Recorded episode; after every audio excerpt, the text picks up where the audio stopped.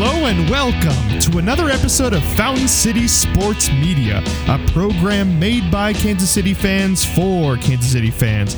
My name's Armando, aka Hot Take Mondo, and I am joined by my co-hosts and friends, Reese, aka Refereese, and Kyle, aka the Oracle of 39th Street, which is which is a new nickname for Why us. Why do you guys take me so literally? It's a great name. I love it. I mean, we like did a live episode and then it showed up on your like little like icon thing. So everyone knows you. All 500 people that watch thank you again for watching our live shows. We will do more soon. Uh, but please like our page on instagram. We're almost at 100 followers which which is great. I love that. So uh, make sure you go to found city sm on instagram and we have a bunch of other stuff as well. We have our patreon our facebook our twitter. So make sure you join all of those things because that helps our podcast. And of course download this podcast that you're listening to right now as it helps our viewership as well. We've surpassed a thousand downloads. We talked about the last podcast but the oracle of 39th street is here today. We've passed a thousand downloads dude Woo! That that that's a big deal. That is, and like especially especially with the live stream numbers, like let's see Belle Delphine pulling those numbers, looking like us. Come on, Um, I think Belle Delphine does pull those numbers, but whatever. So today on Fountain City SM, but looking like us. Yeah, yeah I, I think you missed the joke. I did I did miss the joke. Belle Belle Delphine does not look like us. Is that the Basically, joke? the, the joke is that I need a haircut and I need to shave. Oh, dude, you got a righteous beard. yeah, you you you always grow a great beard, man. You really do. See, listeners, this is what happens when your friends lie to you. Sometimes, sometimes they'll lie to you for good reason. like, I- Other times they'll lie to you to make you feel Look, better. like like you you can throw a, you can grow a thick beard. I really can't grow a thick beard, so I actually enjoy it. That, that's that's actually honest mondo today. That's fair enough. I do look like a baby without a beard. you do. I look like a giant man child. I will say you look like a little baby. And not in like a fun, strong jawline, like, ha ha ha, John Mulaney looks like a child. No, I look like a man child. Man, should we do Man Child Mondays if we get like?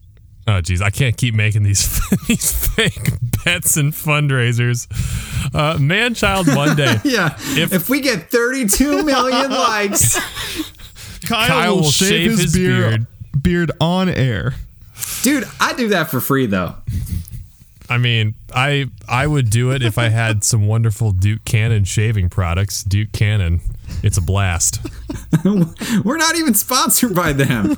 Yet, We will make sure and tag Duke Cannon when we post this episode on Instagram. laying the groundwork, Kyle. So, like I said, we all have nicknames, but today we have one nickname, and that one nickname is Brett Veach. We are Fountain City SM. Today is Fountain City GM. Today we are going to be talking about the top three off-season moves that we would make if we were Brett Veach. I have no idea what referees has. I have no idea what Oracle 39th Street has. I don't even think Oracle 39th Street knows what Oracle 39th Street has. But we will figure out what our biggest off-season moves will be and the goal of these off-season moves is that we have zero holes on the team so can we get three moves we don't have to talk about salary cap because it's a mess. Let's just let, let's just think hypothetical because last year we thought that our salary cap was a mess and then we we restructured Travis Kelce's contract. We restructured Patrick Mahomes' contract to have 500 million dollars on it. So yeah forget the salary cap. Let's just talk about three big moves we would make because we are going to take down this going for two that Bruce Arians has invoked Wait, Bruce Arians is saying they're going to go for two next year. Y- Wait, wait, you didn't see all the How did you we- miss we, were this? talking about this. He was like he was like we ain't we ain't running it back. We ain't doing that bullshit. We going for two. We going for two. And he was like drunk as hell when he was saying it. I I actually did word for word there. I read the quote about the run it back bowl, but I didn't read anything farther than that because Bruce Arians looked like an edge lord who had just shaved his neck beard. Yeah, the exact quote was, "That's Kansas City's bullshit." That's the exact quote. Dude, Bruce Arians couldn't coach his way out of the Madden tutorial level if his life depended on Yikes. it. He's lucky that his team His team was chocked full of drafted talent that was there before he was there. And then when Tom Brady came, he brought even more of his free agent friends to join to the point that that team was chalked to the gills, much like Bruce Arians was chalked to the gills, if you catch my drift, of talent. And all of those offseason moves and see, scored a touchdown, by here- the way. Herein lies the reason. he- he- Herein lies the reason, Fred's. You know, I know Armando was trying to bait me with that little jab earlier, but herein lies the reason that it really just fills me with a deep sadness that this is our topic of our podcast today. I know we have to bring this to our listeners, and it's a great topic, and I thank Armando for coming up with it. But what just really pains me deep in my soul is the fact that this is such a garbage Frankenstein like attempt at assembling the Avengers that for various reasons from injuries to refereeing to the normal course of the heartbreak of a Super Bowl embarrassed us. And it just it just makes me mad that it's these guys that did it. Oh man, it just makes me sad. Well, I, I wanted to say this last podcast. I'm going to bring it up this time.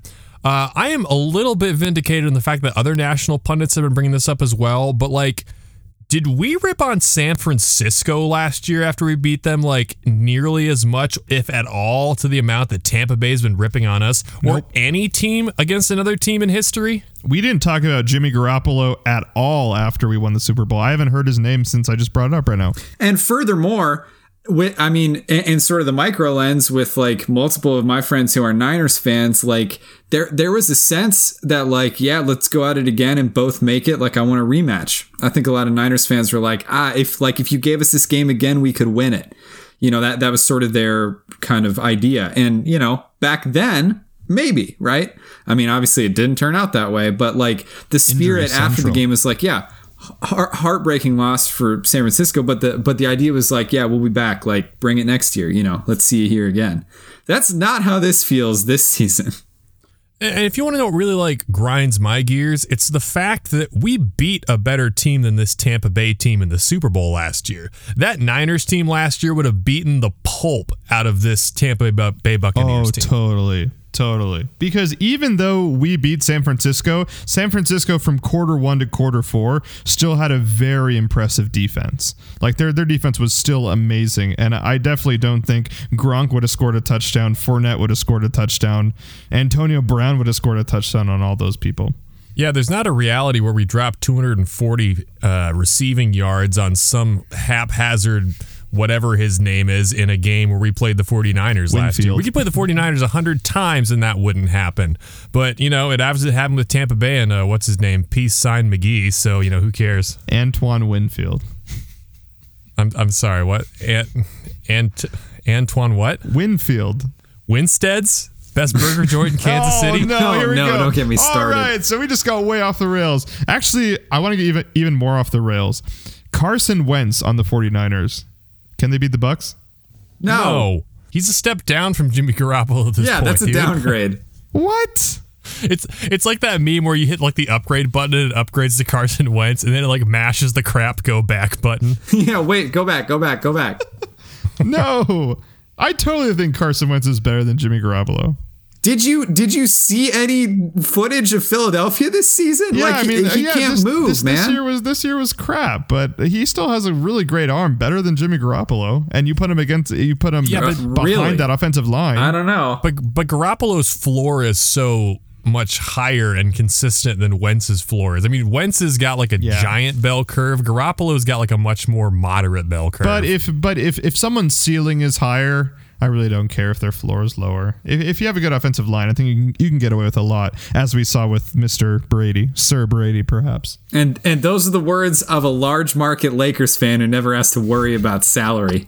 yeah, yeah. Who who cares if they're a bust? We can afford Fine, it. but like I still yeah, watch it doesn't sports. matter. yeah, yeah. Doesn't matter. Sign him. Dwight Howard. Who cares? Whatever. Rings, baby, rings. like I'm gonna close the door on this conversation. We just need to get into uh i- into what we're talking about today. oh yeah, fellas. oh yeah. Actually, why don't we start then with the Oracle of 39th Street? How are you the one to keep us on track this time? Hey, what fresh hell Oracle is this? 39th Street. Give me your number one or your first thing that you would do if you were Brett Veach this offseason. Uh, that well, before we do that, I just have to say that that your conceit that the cap space is unimportant for this conjecture is is wrong in my opinion because I mean like you just said the only way that we were able to wiggle out of our like $300 of cap space or whatever last season was by multiple restructures. And so I think the number 1 move from Veach and Co is to prioritize number 1 like levels of relationships that they have with guys like Sammy Watkins and and levels of relationships they have with like uh, who else is sort of up Fisher um is Mike Mike Remmers yeah Mike Remmers too right and Yep. so Oh, All of the offensive line pretty much is free agent. to put all those guys in a list of like who would be most willing to like negotiate in terms of like putting together another Super Bowl run team and then weigh that in the Venn diagram against the pieces that they actually want to keep versus who we're going to bring in in the draft. Yeah, I mean, I, I think. I think we're we're agreeing on the same thing. I was just saying in a different way. I'm saying that I trust Brett Veach to kind of figure out if we do want a big name guy that he could make it happen. Oh. like with exactly what you're Fair saying. So I, I I I agree with your Okay. premise. Continue. Yeah. So I think number one move, unfortunately, is not JJ Watt. As much as I want that to happen, Fair. That's fair. I think that the, um, the the amount of money, even though he's like you know got released and is, but but because he has free reign of the league, he's going to want to get paid at least a little bit, and I think that that's not going to be in our future. I hope I might be wrong on that, What's, but what's the free agent marking saying that he's going to be demanding right now or uh, bringing in as far as a free agent signing? Because if you remember, we signed Sammy Watkins as a free agent for what was it, uh, three years, forty-five million. So I mean, obviously J.J. Watt's not going to be pulling in fifteen million dollars a year on a deal. But what do you think he's going to get? Well, I think he actually might get something if he goes to Pittsburgh because Pittsburgh actually does have money and they're going to probably release Juju Smith Schuster. Uh, it really depends what they do with Ben, though. If if they can restructure Ben's contract and release Juju, then they can pay JJ big money, which is a concern. Well, I mean, couldn't Pittsburgh kind of be sitting there lording his brothers, being like, "If you ever want to see your family again, you will sign with us for the veteran minimum." And then JJ's like, fine, I'll go to the Chiefs. Pittsburgh would totally do that. You're right. So, so Kyle, is that your first Brett Veach move, saying we cannot sign J.J. Watt? Reese, answer to your question, uh, that's part of the initial move is just getting him off the table. Uh, I mean, I could be wrong on that, and then this is all a wash. But number one is I think we'd all agree that the Kansas City offense is not necessarily what needs to be improved as a whole. So I think the number one most likely offseason move is to let Sammy go somewhere else. Well, that's really interesting. Armando, do you mind if I jump into my first move because it kind of coincides with Kyle's? Go for it. Uh, Kyle, I hear you saying that the offense doesn't need to be improved. I'm going to agree with you about 50% there. I'm going to say the skill players don't dramatically need to be improved. If you look up and down the roster, you know, we got elite talent with Tyreek Hill, we got Travis Kelce.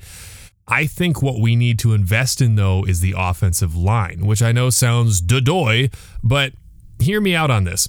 So the team is obviously at its best when the offense is clicking. Am I correct? I mean, you know, you look back at the 2018 team, even as trash as that defense was, we still were a hair away from making and winning the Super Bowl with that clicking offense. Would you agree? That's right. So, number two, the offense can't click in any phase until this offensive line is rebuilt, and that was what was on display in the Super Bowl. We had all that talent to throw at them. Sammy Watkins was back. We had Clyde Edwards-Helaire back, but we couldn't do anything. We couldn't execute jack because Patrick was running for his life. Our receivers didn't have enough time to get any separation. The run blocking was not great. That's what worries me. So, all this to say, I think the defense is good enough that an offense that's just even playing to its potential can more than make up for a mid league ranked defense. So, my number one thing for Brett Veach to do this offseason is draft offensive line early. Now, are you saying first round and second round, or first round? I, I guess we're going to talk about this later, but you want first round best available, then second round offensive line, or what do you think? Well, that's what's going to be really interesting is that I know it's a really deep offensive line class. I've also heard there's a lot of fool's gold offensive line in this class. Uh, if you want a sleeper pick, that if he's still looking like he might be on the board, come around the 60s when we're taking our second round pick. Uh, I'm going to say his name wrong, but Dillon Radunz, Oh, left yeah. tackle at North Dakota State. Uh, fun fact everybody knows the story about Trey Lance threw 28 touchdowns and zero interceptions in 2019. You know how he did that? Because his left tackle allowed zero sacks in 2019.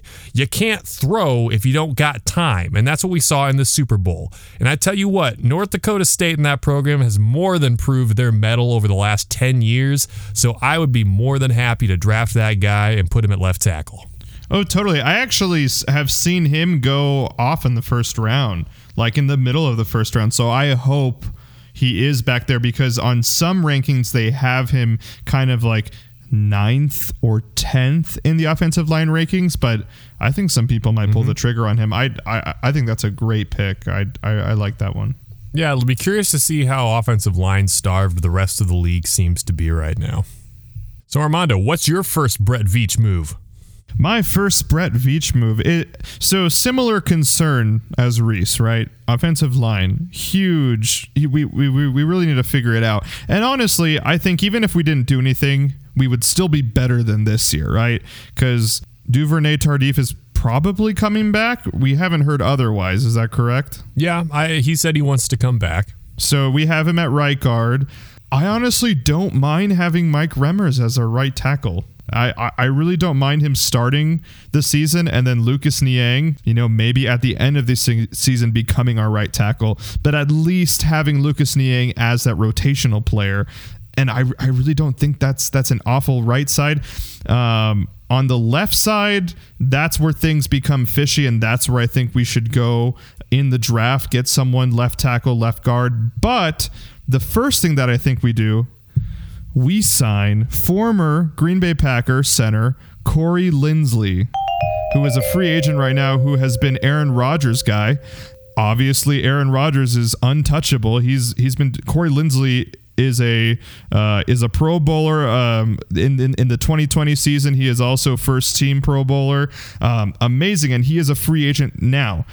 The caveat is we probably have to pay this dude. like everyone's going to be going after Corey Linsley. I haven't done my research like Reese. I haven't seen who really needs a center right now. But if we can get someone like Corey Linsley and to be the centerfold instead of Austin Reiter? Yes, please. Yes, please. If we get someone like Corey Linsley, who has been helping Aaron Rodgers to the almost the promised land every single year. So that would be an amazing first pick. Do that, and then it, it puts less pressure on the draft, right? We don't have to go out and get the stud if he's not there in the first round. If we get a stud in free agent, there's a ton of free agent offensive linemen right now. We have to get at least one. If we don't get one free agent offensive lineman who is a legit veteran, a former Pro Bowler, Hot Take Mountain's going to be kind of upset. I mean, I agree with you. We got to invest in this offensive line. The question is I know we said, well, you know, the, the cap is kind of made up. Doesn't matter. You know, there were a bunch of people I could have plugged in at left tackle, and I'm like, yo, he's going to be commanding $17 million a year if we pick him up. You know, his, his market values hovering around 14, 15. So, do you think we could afford him with the cap space? I, th- I think we're currently sitting at about 15 million as it stands right now. So that's that's not mm-hmm. concrete, but it's a good starting point. Well, okay, so only if, and this is going by Kyle's point as well, is if we can restructure some contracts. So obviously, getting Sammy Watkins out, whether he is restructured or not, that's $9 million off the cap. Uh, Dirty Dan, Dirty Dan, we're probably going to restructure if we re-sign him. That's going to be restructured. Um, Alex Okafor, Damien Wilson, like like we have to do a lot of restructuring, and I think it's possible. Like Kyle was saying, people have to be able to to run it back per se, like our Kansas City motto. I mean, which which Kansas City Chiefs player doesn't want to come back and That's right. maybe restructure their contract? Like let's let's name one, and I, I really can't. Like I know Sammy Watkins will probably come back for a, a vet minimum.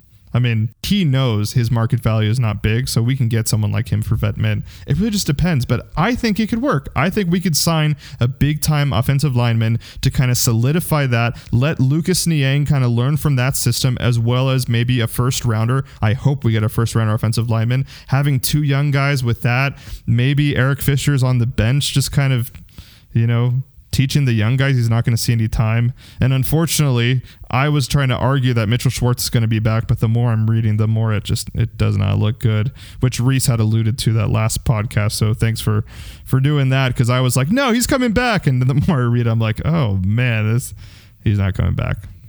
Yeah, well, that's that's plenty of waxing poetic. I, I got more to wax poetic on our offensive line later on. Uh, Kyle, do you have any last words? You do want to hop into your second pick? No, I mean, I, I think you guys misunderstood me that that I was saying our our complete offense is fine in, in terms of uh, you know run it and gun it Chiefs like Showtime kind of style, but I'm kind of curious to see what happens with Lucas Niang just because it's kind of a big question mark in a similar way to like all of our draft picks last year, um, where it was like, could CEH really play? Um, and could he really like start? And, you know, I think we saw this year that, yeah, he can make a case for that. And so I think that'll be a question for Niang, especially because he didn't take any snaps this year, as to whether that'll be a fit. I think Armando, like you said later on in the season, is a good option for that. I I I think I disagree that we can get enough restructuring to get under that twenty-eight million dollars. Uh, Oh, was- to get far enough under it to sign to sign a big name. I mean, Yeah, something like Corey Linsley. I, I also don't think Corey Linsley is going to go for 14 million. He'll definitely go for under that, um, and that could help us. But going to your going to what you were saying, question mark on Lucas Niang.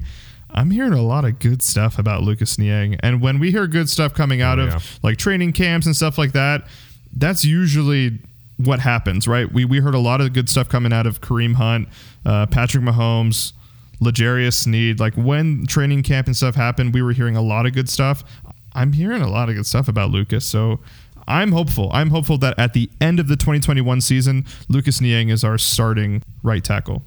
You know what? Uh, since we're talking about Lucas Niang and we've all given our first Brett Veach move, do we mind if we snake draft this and I'll start round two of the Brett Veach moves? Whoa, go for it. All right. So my move number two, it's going to be a deal to acquire Orlando Brown from the Baltimore Ravens. And here's my thing.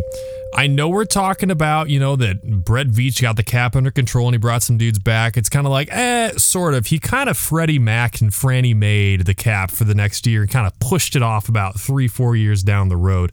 So obviously there will be casualties before then. And Orlando Brown would be one of the guys I'd love to get, but he would have to make adjustments between now and then.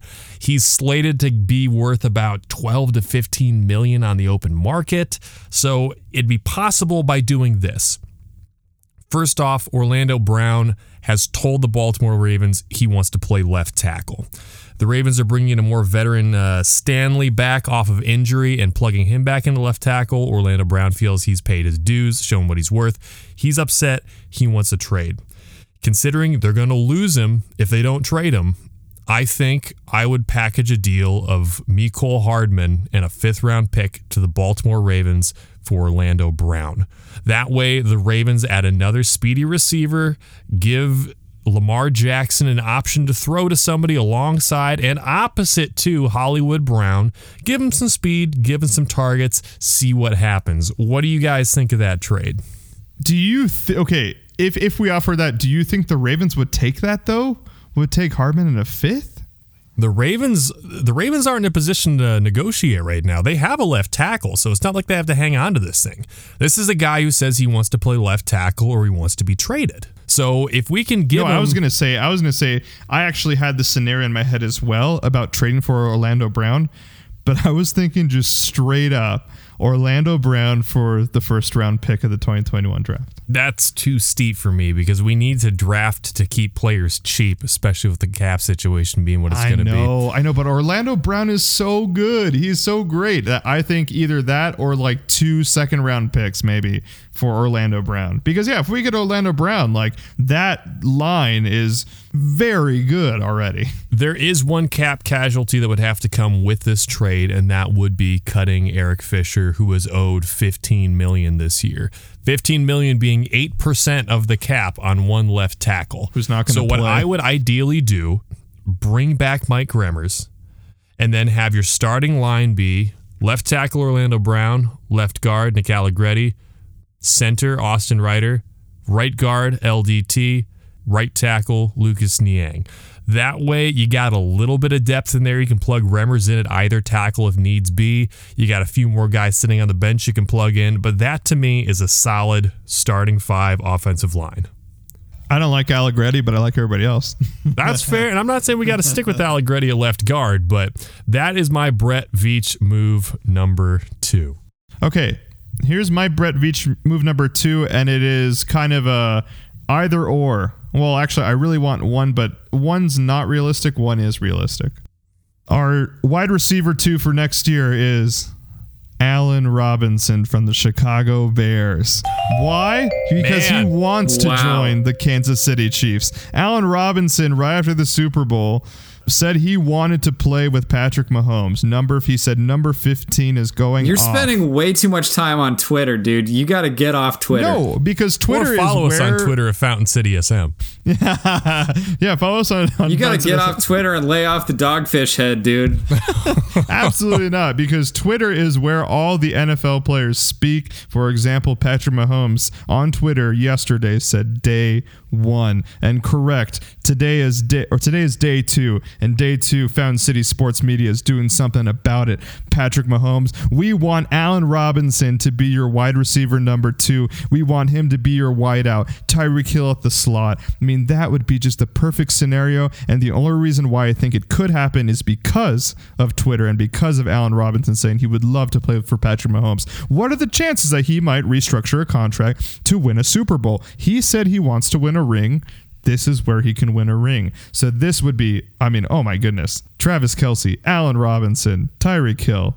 Good night. I mean, I'd love to pick up Robinson because he's a great talent wide receiver, and he's obviously the kind of person we need to fit that X receiver position we don't really have right now. But dude, I mean, if we're gonna have a hard time getting Orlando Bra- uh, Orlando Brown to play, you know, with the cap situation, how are we gonna get Robinson to join?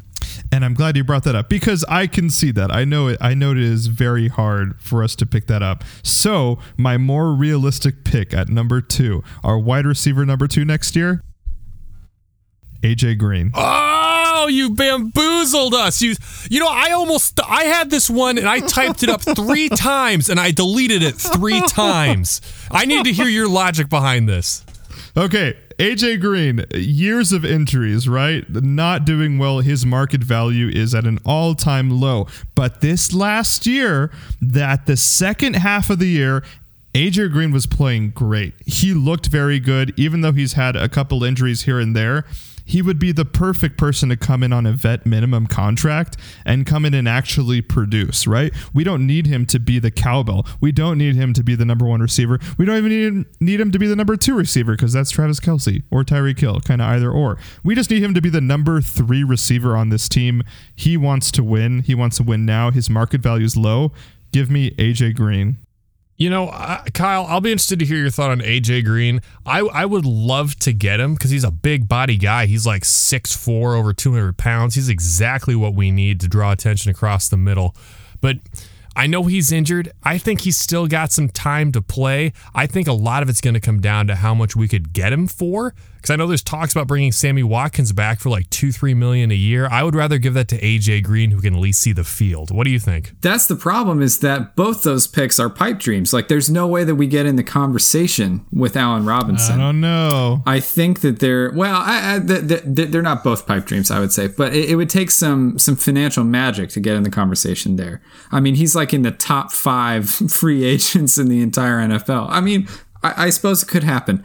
I see the AJ Green thing as a lot more likely, and I think that's just going to be directly contingent on where Sammy is with his health and where the dollar amount is that he's willing to come back for. I'm not sure if I go so far as to say that I want AJ Green over over Sammy right now straight up. I up. would. Sammy's never on the field. That's true, but AJ didn't play much this season either. I think AJ Green only missed maybe four or five games. I think Sammy Watkins played in four or five games. All right, I guess I could be convinced. AJ Green missed a ton of games last year and the year before, but it, it was really at the at the back like his which is showing that he is evolving from his injuries. I think he had turf toe and he also had some sort of like foot issue that he is now kind of grown out of. So give me some AJ Green. That's fair. I got to say that as far as the second Brett Veach move goes, uh, first of all, I have a hard time even thinking about this stuff like we talked about earlier because it just depresses me and I don't want to think about it. I don't want to I don't want to have to think about football like for weeks after that Super Bowl. I just there's so much to be excited about. Spring training's coming up, baby. We got Sporting Kansas City coming down the pipeline. It's just like pulling teeth to get me to try to relive the horror show of Super Bowl 55. All that said, as far as y'all's second moves go, I think you might be putting the cart before the horse a little bit. I, I mean, obviously we we we've sort of like um, overemphasized the financial perspective, but there are also some questions that we haven't solved from you know 15 episodes ago when we were first starting this podcast a year ago, and I think the most glaring of them, obviously, like the O line issues were uh, exacerbated by injuries and opt outs this year.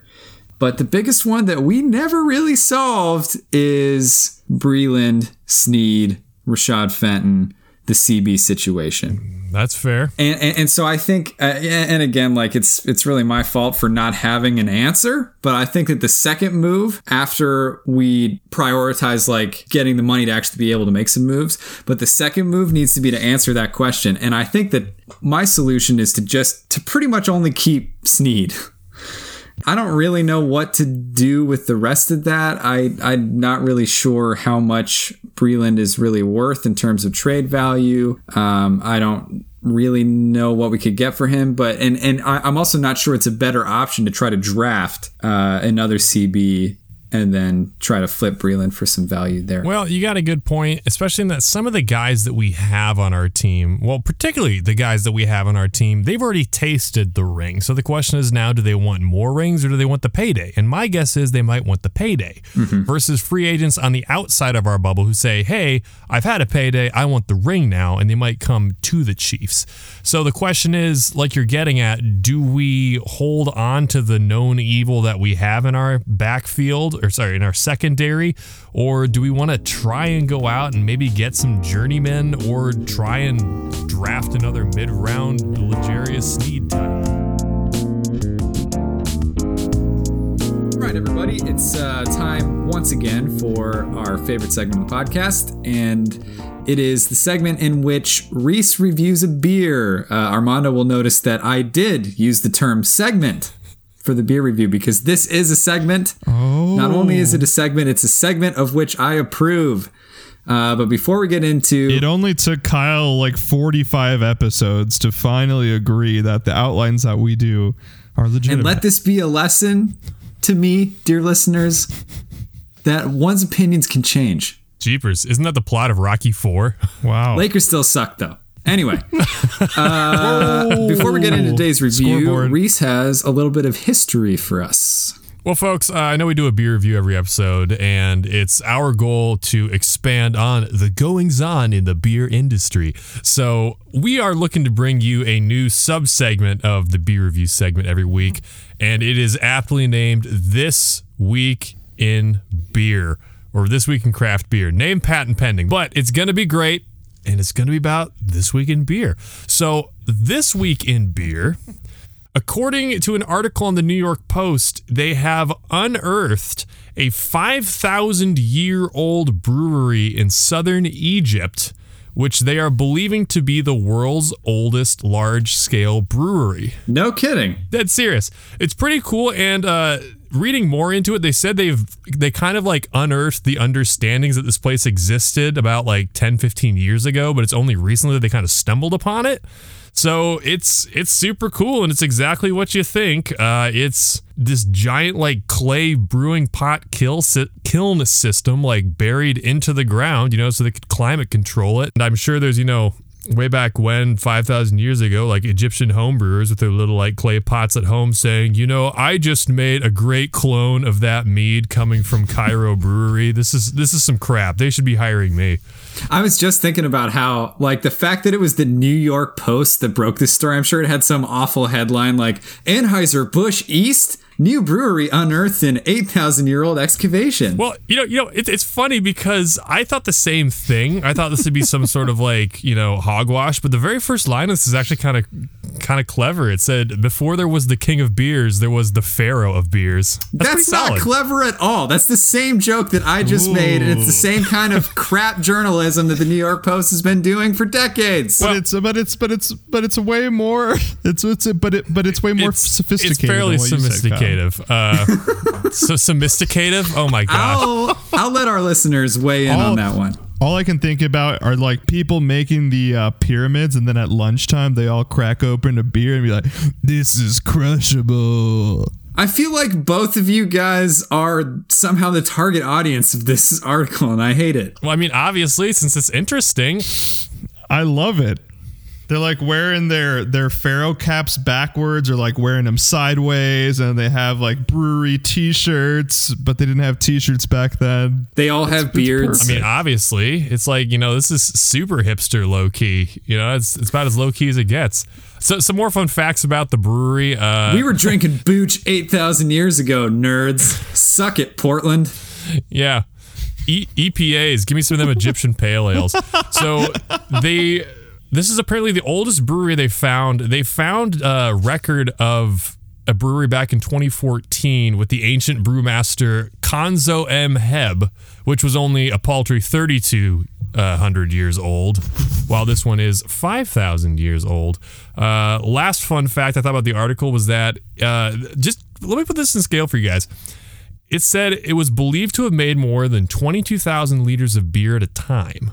And by doing some basic conversions of how many liters are in a brewer's barrel, uh, that is literally just a few hundred liters off of the size of the Boulevard brewing system. No kidding. I mean, so so they dug up essentially like Wow. ancient Egyptian Boulevard Brewing Company. That's amazing. Well, I mean- and, and and like I, I I don't know about you guys, but like many kids, I loved Egypt as a kid, and like I you know for for sure like tons of like the existing hieroglyphics and like other excavations that people have dug up like there's there's tons of commemoration of like food and drink and like throwing parties and stuff so it's awesome to think about how that was like a big part of their culture and super cool that like you can physically see where they you know were making this stuff that's awesome Oh, totally. Uh, the only joke now being is you got to believe that like Dogfish Head is jumping on this thing because they have that Ancient Ales series, you know. Uh, oh my god they do They're gonna like snip some of the like yeast strain that they found on the excavation site. Which actually, if we want to get nerdy, if they actually do find like some sort of yeast strain and are able to like replicate that yeast strain, that would be epic because then we can actually have some of that beer. Oh, but dude, the the hipsters are going to be insufferable if that happens. Oh, can you imagine? I would I would pay millions for an Egyptian Yeah. yeast strain from 5000 years ago. That sounds so crushable. Oh my gosh! It, well, isn't that how the Midas Touch beer got started? Was like they they found some ancient brewing kettle and essentially like scraped some of the good stuff off of there, and they kind of reverse engineered it. That could all be hearsay. Well, that's how a lot of the great breweries in Germany are amazing. I feel like that's just the plot of every superhero movie that you just conflated with brewing. oh, suddenly I have tentacles. Time to drink a beer, I guess. I don't know.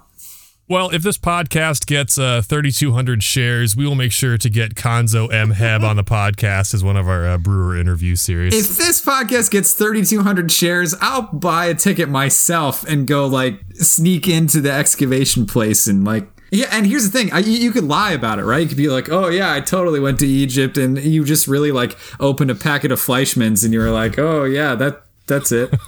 Ladies and gentlemen, if we get 32,000 shares, I'm going to find Wow, out you just increased it the- by a the- factor of a hundred. Okay. well, this is this is going to be hot takey. If we get 32 million shares, then I'm going to hire the guy that made the hologram of Vince Lombardi and make a hologram of of the uh, of the brewer from Egypt and interview him on the podcast as a hologram. I'm not gonna lie, that commercial was. It's not that it was really that bad because it, it it's just like what what's it called? It's the uh the valley of something. It's where like people look. oh, the Uncanny Valley. yeah, thank you. It was Uncanny Valley for sure. Not to be confused with the Philistine Valley where this 5,000 year old brewery is. Nice. I was about to make a joke about making lots of cans in a valley or something. Yeah, but you got it. All right. Well, uh, this this brings me to the question, Reese. Are you reviewing an Egyptian themed beer today? You know, I really kind of dropped the ball on this in not getting some sort of ancient Egyptian beer or even some sort of, you know, like crazy grog or, you know, let's just crank it back a thousand years and go with some sort of Abbey ale. But instead, I am going to be reviewing a beer from Schlafly. Oh, everybody's favorite brewery from across the state. Schlafly's not getting enough love right now. Schlafly has That's a great true. Christmas ale in the winter. It's wonderful. They got a great Christmas ale. They make the only palatable pumpkin beer on the face of the earth. So I think that's worth a New York Post article I in and of itself. I like Sam Adams pumpkin beer. I like the commercial for Sam Adams pumpkin beer with Bill Yeah. Burr. That was great. Uh, SNL. Google it now. Reese, uh, have you? Well, I mean, you guys are more attuned to the world of beer than me, honestly. But have you guys heard about this kind of uh, idea that Schlafly is like not so good? Because I I started hearing that from people that it's like not a very good brewery, and I have to say I don't really agree. No, I, I don't agree either. I think Schlafly gets too much uh, I don't say hate, but gets gets too much bagging on it just from the fact that, you know, I think they're uh when were they founded? I want to say the mid nineties or somewhere around there. And you know, they, they were kind of one of like, I don't know, I want to say the exact first wave along with, you know, Boulevard Odell, Boston Brewing Company, and those guys. But like, you know, they were definitely in the early stages of craft beers. Like, what are you going to do in the 90s? Stone Cold Steve Austin's not, you know, crushing a triple dry hopped IPA over his head. He's crushing a Bud Light. That's all there was. And you know, just, just subsequently, you know, other breweries just kind of grew and grew faster than Schlafly, but it doesn't mean they're not putting out good stuff. Yeah, you know? Schlafly makes an ESB that was the first beer of that style I'd ever had, and it's still one of it's still one of my favorites. It's delicious. So that is why today I have the honor of reviewing Schlafly Coffee Stout, which is a, I believe it's a 5.7% ABV stout, which uses St. Louis coffee chain Kaldi's French Roast. Do you think they missed an opportunity to call it a Schlafly stout? Oh, absolutely. They missed the opportunity to call it a Schlafly Stout. I was gonna say, Oh, you know where you can get Kaldi's? The bougie Hy-Vee's. Why don't they have Kaldi's at Aldi's? That's my question. Nice, oh, nice. Oh, wow. Swedish meatballs for the just win. Actually, the real answer is that shopping at Aldi is such an interesting experience because the prices are amazing, but the selection is like non-existent. Fun fact Aldi's, the brother company to Trader Joe's, which has a great craft beer selection wherever Trader Joe's with alcohol are found. Fair enough. I'm gonna I don't think I knew that. strongly disagree with that. I Oh, you're making a face. I'm like, did I say something that's been canceled? No, I I hate Trader Joe's like craft beer selection. One of the worst beers I've ever had is an IPA called the Boatswain from Trader Joe's. The it may be the worst beer I've ever had. Shame on you, Trader Joe's. I do remember you giving a very glowing review to something called Josephsbrau, which I believe was a Hefeweizen. Shout out to Gunta. Oh yeah, that's right. That that was from it too. yeah.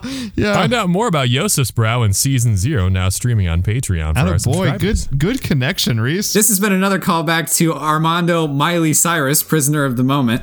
No, because I also said I didn't like Josephsbrau. We we all made fun of it. Oh, oh right. Yeah, so the, there's actually two. Okay, All right. Well, let me get this. Th- let me get this beer review rolling here. Oh yeah. All right, Kyle. So, what is the first thing that we review? Well, I'm glad you asked, Reese. The first thing that we review is aroma. Well, I got I got to preface one last thing before we get into this beer review, uh, ladies and gentlemen of Fountain City Sports Media. Uh, it is my unfortunate displeasure to tell you that I suffered from COVID nineteen back in January, so my taste and smell are still on the rebound. But I I've pulled myself by my bootstraps, and I'm I'm here to give you a review on this. So, aroma. Hoo-wee, boys and girls, I can tell you what, even with a recovering sense of smell, there is no shortage of coffee on the nose of this bad boy. I mean, you're, you're getting straight up black coffee French roast. Yeah, that's, that's delicious to get. You're also getting a lot of the roasted malt in there to give it kind of that caramely, you know, like coffee adjacent smell. Man, that it is easy for coffee beers to smell kind of stale or skunky. So the fact that this guy smells as authentically coffee as it does, aroma is going to be a 9.3. Whoa, That's a really good call. You That's know, I've noticed that, especially with coffee themed beers that are maybe not necessarily past the expiration date, but sort of pushing it, getting a little old, or they've sat in the bottle a long time. Maybe the temperature has fluctuated a little bit. The aroma can be like the one the, the first thing to like really tip you off that that coffee kind of thing is not really there like it should be. Absolutely. And sometimes with those big barrel aged imperial stouts, you know, made with coffee, it's like you smell a lot of chocolate. You smell a lot of the bourbon, like barrel notes. You smell a lot of things that aren't coffee. But man, this is this smells like coffee. If my eyes were closed and you put this in front of my nose, it'd be like, wow, it smells like cold brew. Well, I'm currently drinking a cup of coffee that's gotten very lukewarm, so my drink also smells like cold brew. All right, we'll compare and contrast notes at the end of it. What's next? Next, we have appearance. appearance on this, you know, it's uh, a little bit lighter than I actually thought it would be. You know, uh, oh man, it's, it's a little bit lighter than a cup of black coffee would be in and of itself. I would grade this as like a dark chocolate color as opposed to, you know, just like black or, you know, extremely charcoal like a stout. Uh, it gave me about two inches ahead when I poured it, and it's gone down to about a quarter inch ahead at this time. It's a fairly even head with a few bubbles bigger than other ones. Uh, the color of the head is also interesting. It's a very khaki colored head, or you know, like the color of like if I got a pair of Dockers at Yonkers. You know, that's uh, that's the color of the head. You're speaking my language. like Yonkers, this like New York. No, Yonkers. I have this conversation No, with dude, everybody. Dockers from Yonkers. That's that's some yeah, that's some Saturdays mowing your lawn, baby. But one question I do have for you is, what glass are you rocking that beer? I'm just rocking it in a uh, standard Boulevard Brewing Company tulip glass. Uh, it, I, I'm finding the, these in particular, the tulip glasses are really helping to like unleash the aromas of the beer. Which, like I said, I, my, I'm smelling and tasting in standard def right now. I got 480i taste buds going, so any little bit helps. That being said, my eyes are working just fine. This is an attractive beer that's not going to knock you out with how it looks. I'm going to give it a solid 7.8. nice. How about flavor? This one's interesting.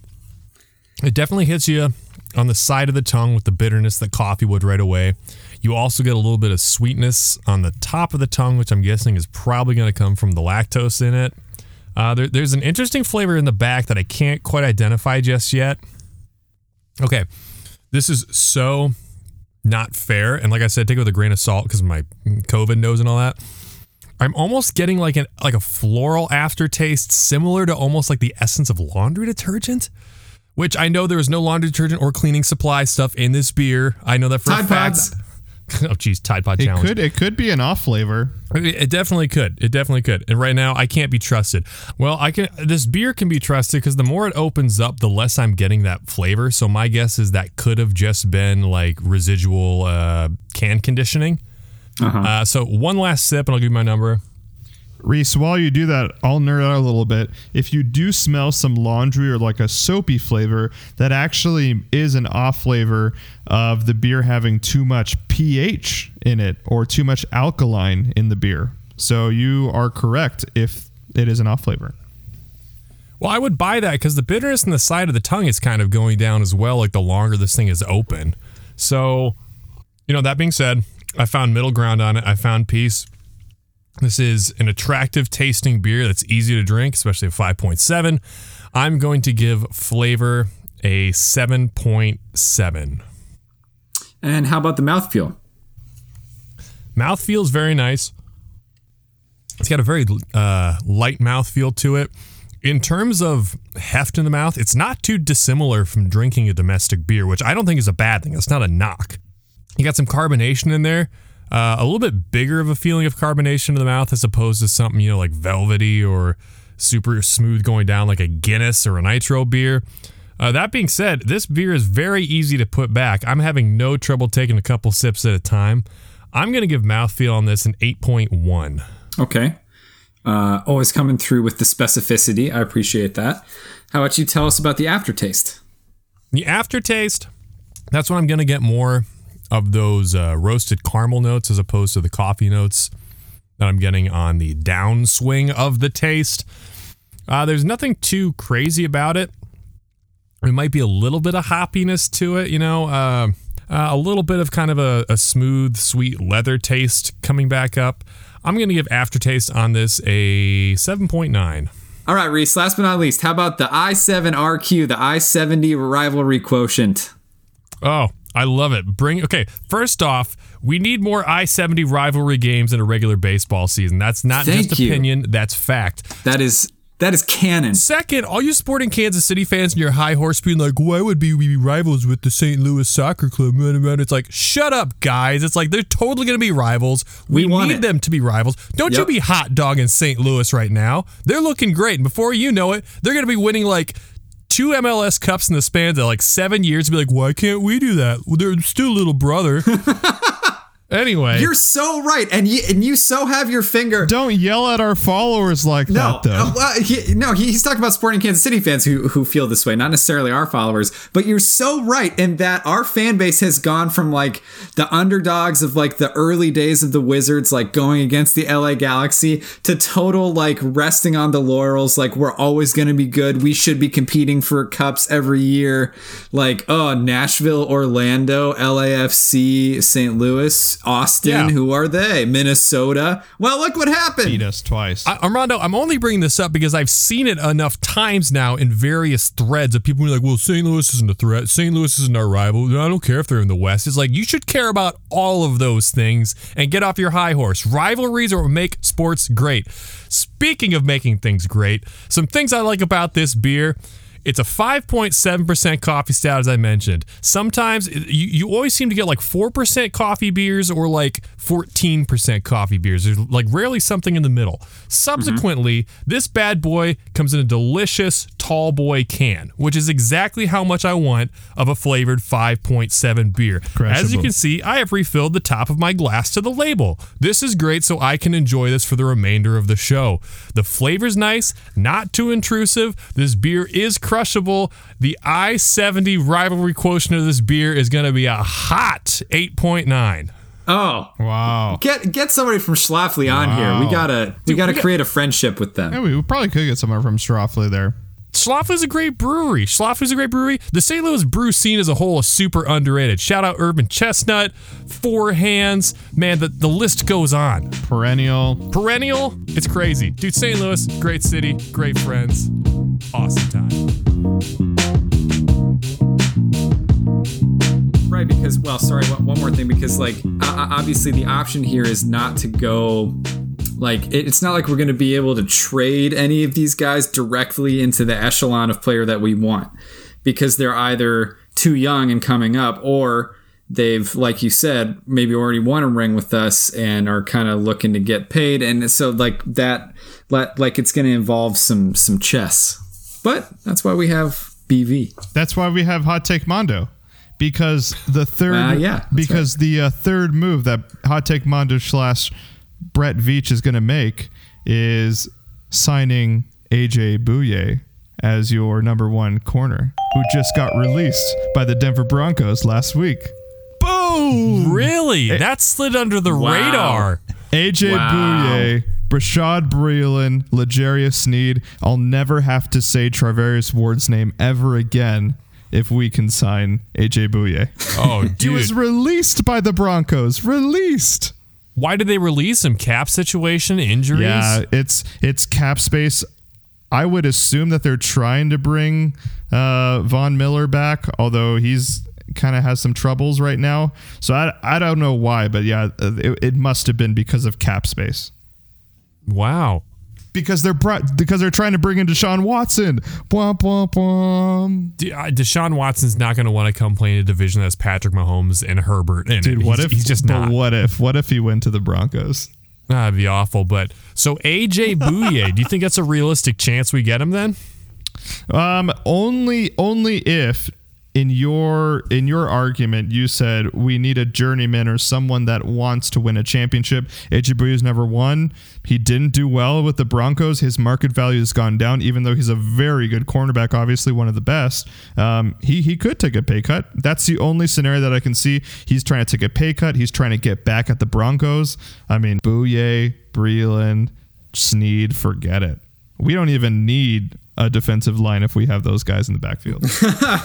That's a good point. I mean, we've seen guys like Aqib Talib and Richard Sherman go to rivals you'd never think of for the sake of chasing a ring. So it's possible. I actually was I actually was going to put on the very very end. I know you're going to hate this, but I actually put Richard Sherman because he's also a free agent and he sucks right now. But eh, why not?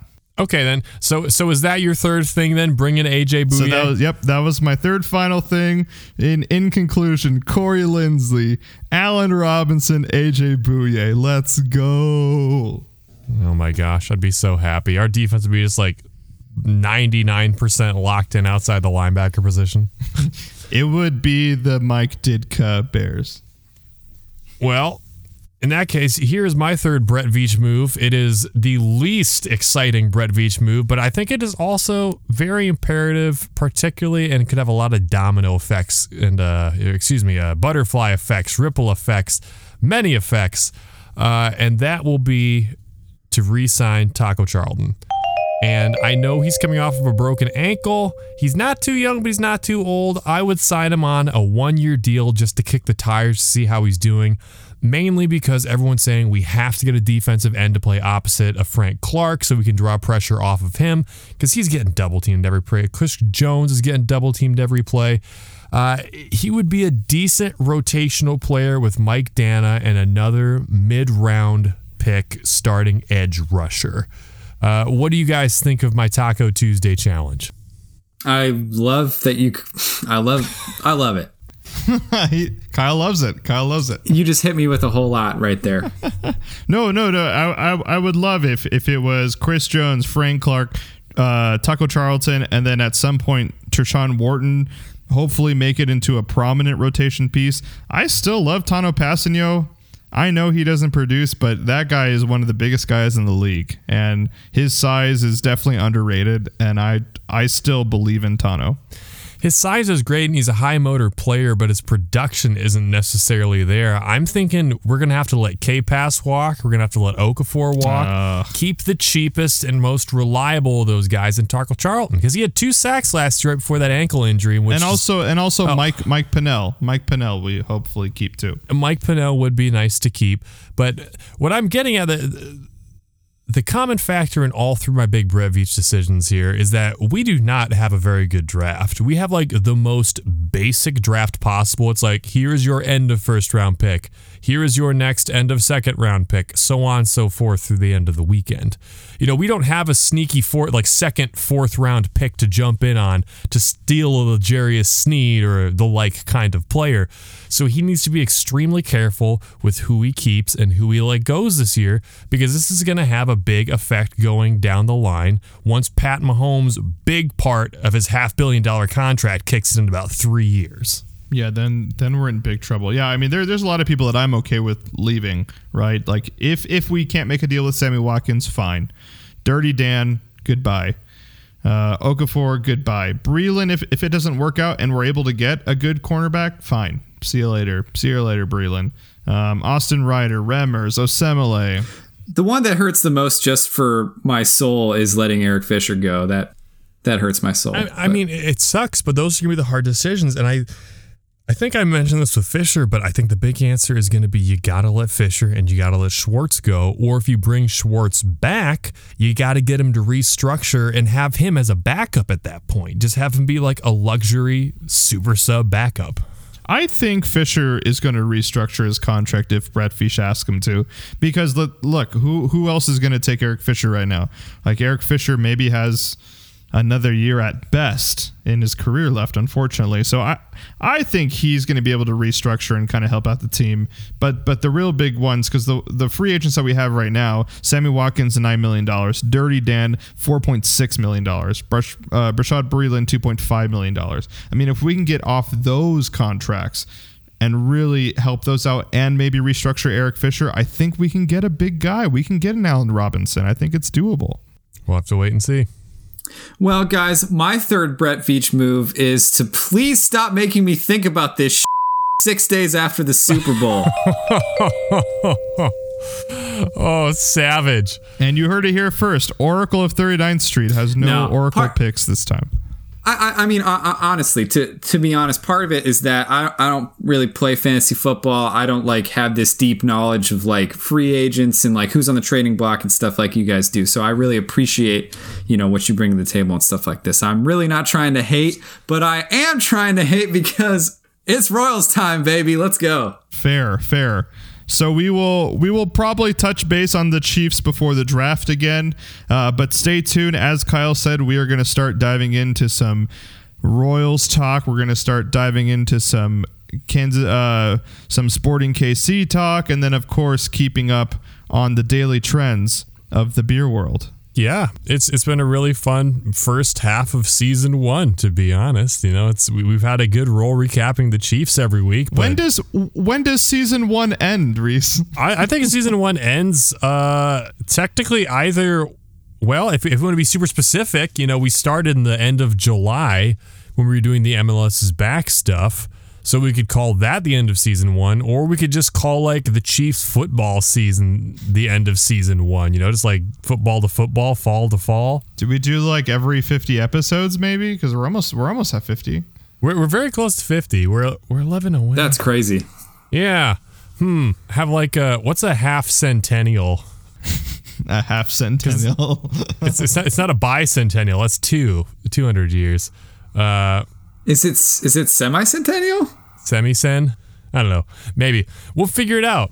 But like Armando said, get ready for that sounds like a weird anime character. Semisen. semicen san, or it would be semicen sama. I don't follow any of the things you just said. I'm looking it up. Okay, so first off, uh, we have to get Armando into anime because there are volleyball anime, there are basketball anime, there are tops anime. I I refuse. I do not watch It is any. semi-centennial. It is indeed semi-centennial. Great job.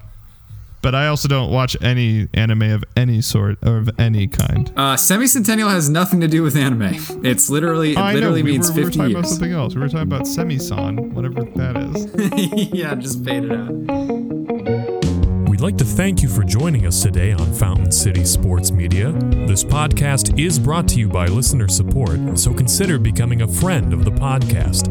Check out our Patreon page at patreon.com backslash FCSM. There you'll find premium content, including outtakes, bonus episodes, and exclusive beer reviews. Find us on Instagram at Fountain City SM to get updates on the podcast, sports, and of course, the goings on in the beer industry. Special thanks to bands Carswell and Hope and Like a Tiger for providing our intro and outro themes. And as always, I'm Reese, and alongside my good friends Kyle and Armando, we thank you for tuning in to Fountain City Sports Media.